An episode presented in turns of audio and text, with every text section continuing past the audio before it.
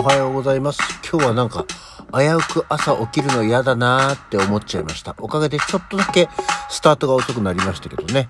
えー、元気ですし、頑張っていきたいと思います。特にオープニングは喋ることがないって、そんな時期になってきましたね。ここのとこいろんな話題を話しすぎたような気がしますけど。はい。改めましておはようございます。2月の18日金曜日午前6時47分の起き抜けラジオでございます。さあ、えっ、ー、と、昨日のね、昨日話した話がね、あまりにもとっちらかってて、あまりにも意味がなくて、えー、配信した後に反省をして、えー、まあ、ツイートで、紹介ツイートでもちょっと、つけたりはしたんですけど、あと、そもそもね、あの、民謡っぽいんだよねっていう話をしてあの「えんやとっと」っていう雰囲気があるっていう話をしたんですけどその後続く3拍子の話とね「えんやとっと」は4拍子だよっていう思いながらあのあてか後で「だよな」とさ知ってるよあのなんかそこが間違えてると思われるとちょっと恥ずかしいなと思ったりしましたけどね。まあまあっていうのがあったら昨日そういえばあの久しぶりにねお便りをいただきましたはい。えっ、ー、と DJ 特命さんから「三拍子の曲です」っていうような、えー、ことでいただきましてあの YouTube の URL が3つね届いたんですよ。でうわーラジオトークまあ多分不正に音楽が流されないようにしたりするとかなんか不正なものをあの避けるようにするっていうことの企画企画っていうかそういうシステムなんだろうなと思ったのが URL ね踏めないの。あのお便りで届いたやつ。あどれどれと思って見よう見ようと思ったらね全く無反応で。であじゃあコピペすりゃいいかと思ったらコピペすらできないの。だからですねあの DJ 特命さんから頂いた3曲の URL は、えー、手打ちであの3曲確認させていただきました。そう3拍子の曲って言ってでまあ入って出てきたのが「あの部屋とワイシャツと私」ああ確かにあれ3拍子だよねっていう。あの部屋とワイシャツと私はまあ昨日話をしていた多分そのフォークニューミュージックっていうのにこう連なる曲かなと思ったんですけど。それとあともう2つのうち1つは B'z の「モーテル」という曲。とあとラルク・アンシェルのなんだっけ、えー、新色っていうのかな「ルーズ・コントロール」という曲でしたね。これは多分どっちもあのいわゆる8分の6拍子とかの曲なんだなと思って。で昨日その6拍子っていうのがフォークとの親和性っていうところで言うとあのギターのアルペジオがねなんていう話をしましたけど今、えー、例えばラルク・アンシェルとかってもうビジュアル系とかって今さビジュアル系っていうバンドのカテゴリーの言い方ってあれ V 系っていうのがそうなの？もうさおじさんよく分かんなくなってきてるんだよね。ほらあの VTuber のさ V もあるしさ V 系って言われてるのの V もあるしさそれはさ同じなの？よくわかんないよねと思って。まあいわゆるそのラルク・アンシエルとかおじさんでも知ってるいわゆるビジュアル系ハードロック系っていうことなんだろうかもう確かにそのリズムがダダダダダダダダダダダダダダダダダダダっていう感じのやつがあるよね。あのそういえば自分のそういうジャンルの中で聞く中では筋肉少女隊というのがいますけどもああ確かに金賞にもそういう曲があったような気がするなと思って、えー、ね。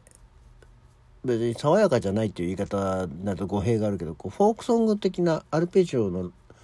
えー、8分の6拍子、えー、ではなくてこうハードな感じのハードロックとしての6拍子。だからあれだよね。あの3連符とかっていうものもそうだよねだからそういった意味ではあのビートルズの「オール・マイ・ラビング」とかもそうなんだろうなと思ってみたりしたわけですよ。あれもあのジャカジャジャカジャジャカジャジャカジャジャカジャジャカジャジャカジャジャカジャジャカジャジャカジャジャカジャジャカジャカジャジャカジャカジャじゃないけどとかってなるんだあれもそういえばその流れかと思って激しいとまでは言わないですけどその穏やかじゃない曲っていうのもまあまああるんだなっていうのをいただきましてありがとうございます。はい、っていうようなお話で、えー、特にあの大丈夫ですよこれからも3連符曲をお待ちしておりますとさすがにこれは言わないですけどね。はい、でああとはあのまた応援のアイテムいただきまして今回はお茶をいただきましたこれはあの DJ 特命さんじゃないんですけどこれさあのお便りの文字は見えるんだけどさ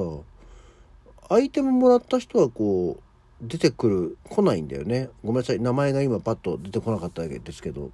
あのありがとうございました。ちゃんと頂いてますよ。っていうところでございます。さて久しぶりだし話すこともないので今日は何の日？後半は。はい。今日は2月18日。犬猿運動の日だそうですよ。1978年のこの日東京の四谷で約40名の有志が集まり犬猿か犬猿権確立を目指す人々の会が設立された。っていうのがあります。私も今そのちょっと前も言いましたけどタバコをなんか今んとこ吸わなくなっちゃったんで特にそんなに気になるあれじゃないんですけど嫌いなんだよね言葉として。犬猿っていう言葉が。犬猿ってさだってさ嫌うとか嫌いの煙じゃないですか。嫌う権利ってさそもそもあってほしくないよね。で、えー、まあさその頃札幌に非喫煙者を守る会っていうのがあったんですって。で、えー、ただあ犬猿権っていう、まあ、言葉がすごく当時キャッチーだったんでしょうね今もキャッチーですけどねっていうのがあって、まあ、発足したのが、えー、今日なんですって。ねなんか犬猿だってさ他にさ嫌う権利でさ犬なんとか権ってさあんまり聞いたことがないよね。なんかそのあの嫌い嫌う権利があるいやそれは別にないとは言わないけど嫌う権利を声高になんか叫ばれると嫌な気分になるよっていう感じですよね。まあその辺からだんだんまあ喫煙者のマナーとかルールとかっていうのも、えー、守られていくんでしょうけどただでもまあ1978年当時だとあんまりそういうのはなかった気はしますよね。もう全然多分平成に入る直前ぐらいからだと思うんだよなそのタバコがって言われるようになったのがね。っていうような日が今日っていうのとあとは次は全然関係ないですけどねエアメールの日だそうですよ。えー、1911年明治44年にインドで飛行機によって初めての郵便物が運ばれたんだそうですよ。エアメールっていうのもね出さなくなりましたよね。この話も今度、まあ、いつかしようと思ってたんだけど小学生当時文通っていうのが流行ってまして私も複数のお友達の方とっていうか、まあ、会ったこともないですけど文通をしてましてその中に一人あれどこだったんだっけな？もう国名忘れちゃったけど外国の人と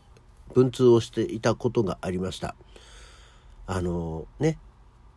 重さで値段が変わるからさ便箋があのシャリシャリの薄い紙に書いてねあのエアメールの何？赤と青とこう白のしましまのさ封筒で出してあの頃で飛行機で出すったって国によっては郵便届くのに1週間とか10日とかは軽くかかってた気がしますけどねもう今はメールとか、まあ、いわゆるその SNS のダイレクトメールとかがあるからそういうタイムラグもなくなったでしょうしただもう今や外国にいる人に知り合いがいないですから出す相手もいないですけどねそんなのがあったんだそうですよ。エアメールってみんな出したことある？ねなんかエアメールっていう言葉が懐かしいよね。あのカナダからの手紙的なイメージがありますけど。はい。と、あとは最後に、えー、それ何っていう方言の日ですって。で、しかも、鹿児島県大島地区のところの方言の日っていう。記念日の名称は、えー、あ、奄美地方の方言なんだの保存伝承のために、えー、決められてて記念日の名称は各島ごとの方言で定められているっていうことで、えー、奄美地方のことは奄美大島奄美大島のことか大島地区っていうのはなるほど。奄美大島では島湯牟田の日機械島では島湯見田の日与論島では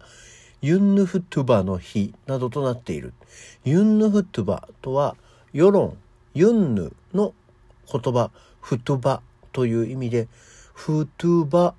のと読む語呂合わせも2、18。2月の18日、フトゥバと読む語呂合わせから記念日が2月18日になったということですね。こういう語呂合わせだよね。あの、ちゃんとした語呂合わせ好きとしては、えー、今日は奄美大島大島地区の方言の日なんだそうですよ。覚えておいても損はないです。得もないとは思いますが。という感じでございました。こんなわけで、えー、今日の起き抜けラジオこの辺で。それではまた次回。